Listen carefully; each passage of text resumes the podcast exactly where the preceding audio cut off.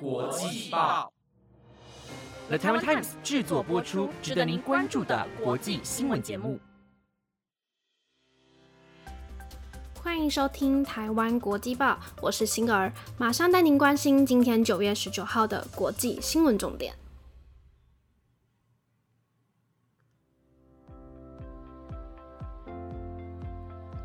各位听众朋友，大家晚安。有没有发现到，哎，为什么我的声音出现在礼拜天呢？相信大家应该都知道主持人换时段的事情了。之后我都会在每个礼拜天为大家继续带来新闻播报，还请大家多多支持哦。除了主持人换了，大家还有没有发现到一件事情呢？对，就是明天不用上班上课，终于可以睡到自然醒了。大家趁这个年假多陪陪家人，一起吃个月饼，赏个月亮吧。那么今天要为大家带来的新闻有：塔利班关闭妇女事务处，并禁止中学女生上课；CNN 卫星影像曝光北韩扩建核武原料设施；日本家庭悲剧，哥哥施暴导致妹妹死亡；还有，你知道什么是元宇宙吗？想知道今天的新闻内容，就跟我一起听完今天的台湾国际报哦。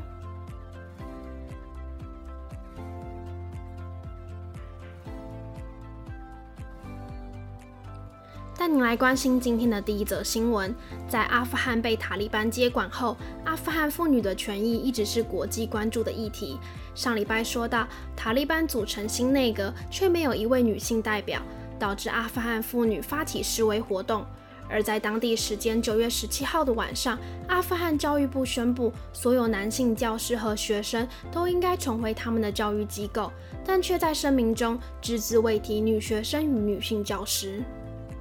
在一九九六年到二零零一年，塔利班首次执政的时期，塔利班里有一个部门叫做劝善惩恶部，里面的执法人员会在街头公开鞭打没有男性家属陪同、独自在街上行走的妇女。除此之外，这个部门也负责执行非常严格的伊斯兰伦理教条，像是不准男性剪掉胡子，或是强制参加祈祷活动。根据法新社报道，首都喀布尔里，塔利班的人员在原先是妇女事务部的大楼挂上了写着“劝善惩恶部”的标识牌，并且推特上出现许多曾在妇女事务部工作的女性聚集在大楼外抗议。虽然塔利班会承诺在伊斯兰的教条下放宽限制，在阿富汗小学重新开学后，除了男孩，同样开放女孩回学校分班上课。一些女性教师也回到学校任教。新政府虽然允许女性上私立大学，却还是对她们的服装和行动有严格的限制。但在阿富汗教育部两天前发表的声明里，却只提到了男性教师与中学男生，中学女生的受教权仍然受到禁止。对这样的声明，联合国儿童基金会表示，重要的是所有女孩都应该要恢复受教育的权利，并希望女性教师也能恢复任教。其实，从塔利班关闭女性事务部的行为就可以看得出来，塔利班对女性并没有真正达到软化措施，对阿富汗妇女未来受教育的权利仍然感到非常担忧。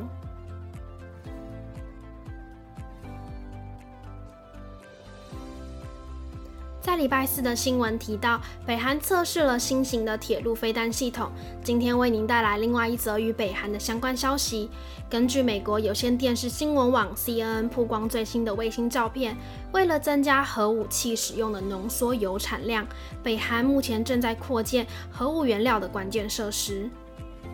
根据美国的商业影像公司 Maxar 的卫星影像拍摄到，宁边核研究中心内一座生产铀浓缩的工厂正在建设中。美国加州密德伯利国际研究学院武器专家兼教授的路易斯向 CNN 表示，宁边扩建工厂这个行动反映出北韩有打算增加制造武器所需的核原料，而新区域大约有一千平方公尺，足够容纳一千台额外的离心机。增加离心机可能会使北韩核子原料的产量提高百分之二十五。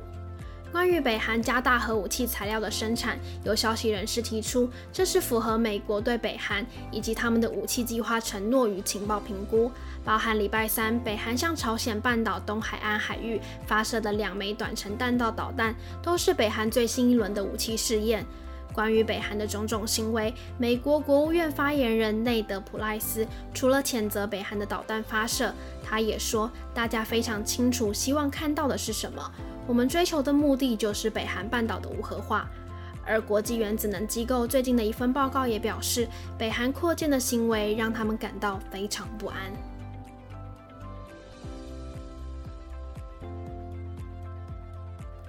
都说人生如戏，许多电影里的剧情都是由真人真事改编的。大家知道日本的一部电影《无人知晓的夏日清晨》吗？日本近日发生了一起和电影剧情相似的人伦悲剧。住在滋贺县大津市的十七岁哥哥和才六岁的妹妹，疑似遭到母亲的弃养，让肩负所有家事及照顾妹妹的哥哥，最后因为连续施暴而导致妹妹死亡。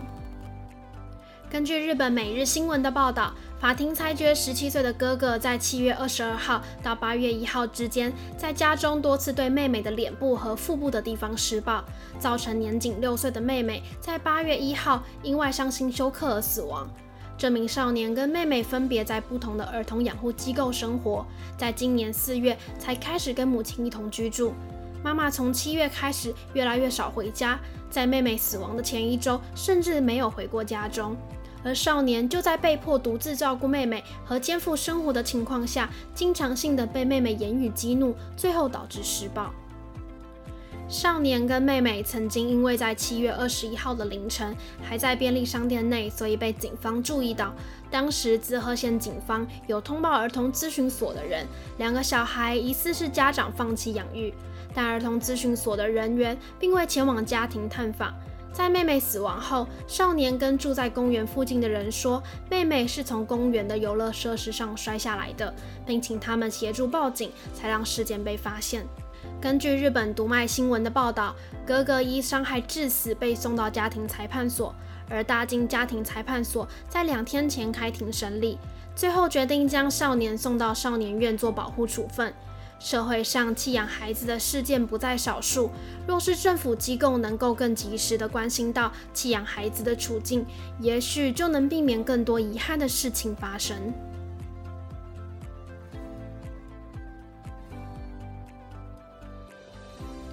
不知道大家有没有听过元宇宙？在疫情开始之后，人们不断在发展新常态的生活模式，以非接触和数位转型为主要的方向。现阶段，数位孪生被用在智慧制造和智慧城市等领域，而在现实环境越来越复杂和更多场域与设备互相的影响下，促使数位孪生扩大范围。如果再以 3D 感测、VR 和 AR 等做辅助，物联网技术就有希望以打造全面性的虚拟空间，也就是刚刚说的元宇宙。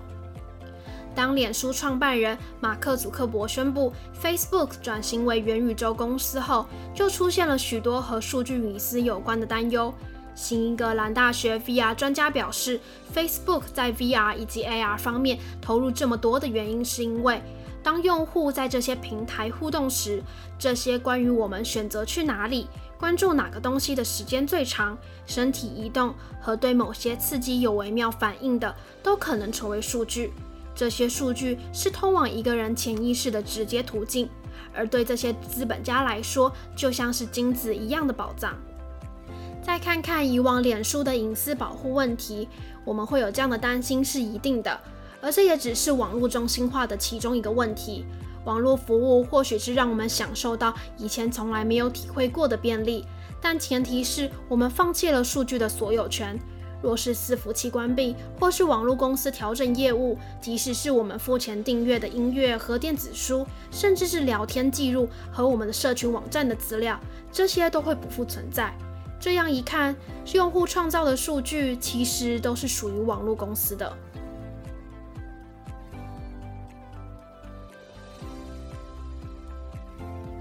带大家来关心今天的最后一则新闻。大家有没有过一种感觉，当被课业、工作或现实压得喘不过气时，某部电影、某首歌或是某部漫画，总能在疲惫时带给你一点安慰？韩国一个连载漫画平台 Kakao Page 里的人气漫画《我独自升级》，在二零二零年时累计带来超过五百亿韩元的营收。以异世界为舞台的架空漫画，在韩国成为年轻人压抑生活里的一个心灵抚慰剂。漫画文化研究所的所长朴喜健表示，奇幻类型的漫画题材非常的广泛，像是魔法、妖怪、穿越等，概括了现代年轻人的喜好。而韩国女性最喜欢的漫画类型分别是爱情、动作以及奇幻，男性则压倒性的都选择奇幻类型。朴喜健说，奇幻类型的漫画在韩国会这么受欢迎的原因，跟主要受众的年龄层有关。韩国的漫画市场主要在二十岁以下的年轻族群，这些年轻人刚好是在学校或是刚踏入职场的压抑时期，所以奇幻类型的漫画给予了他们跳脱现实和想象力的空间。其实，从女性喜好的漫画题材可以看出，读者在漫画中所追求现实生活中的慰藉。像是这几年来，不管是电视剧、电影还是漫画，受到女生喜爱的穿越题材不断的出现。主角通常在现实生活中过得不如意，然后意外穿越到异世界，展开新的人生。清江文化产业大学文化内容学院的教授洪之然表示，可能现代年轻人在激烈的竞争下，出现了这辈子已经毁了的想法，所以觉得要离开这个世界才有新的可能。而像是九零年代后期兴起的由人气漫画改编成的 RPG，其实也有助于提高大众对漫画的关注度。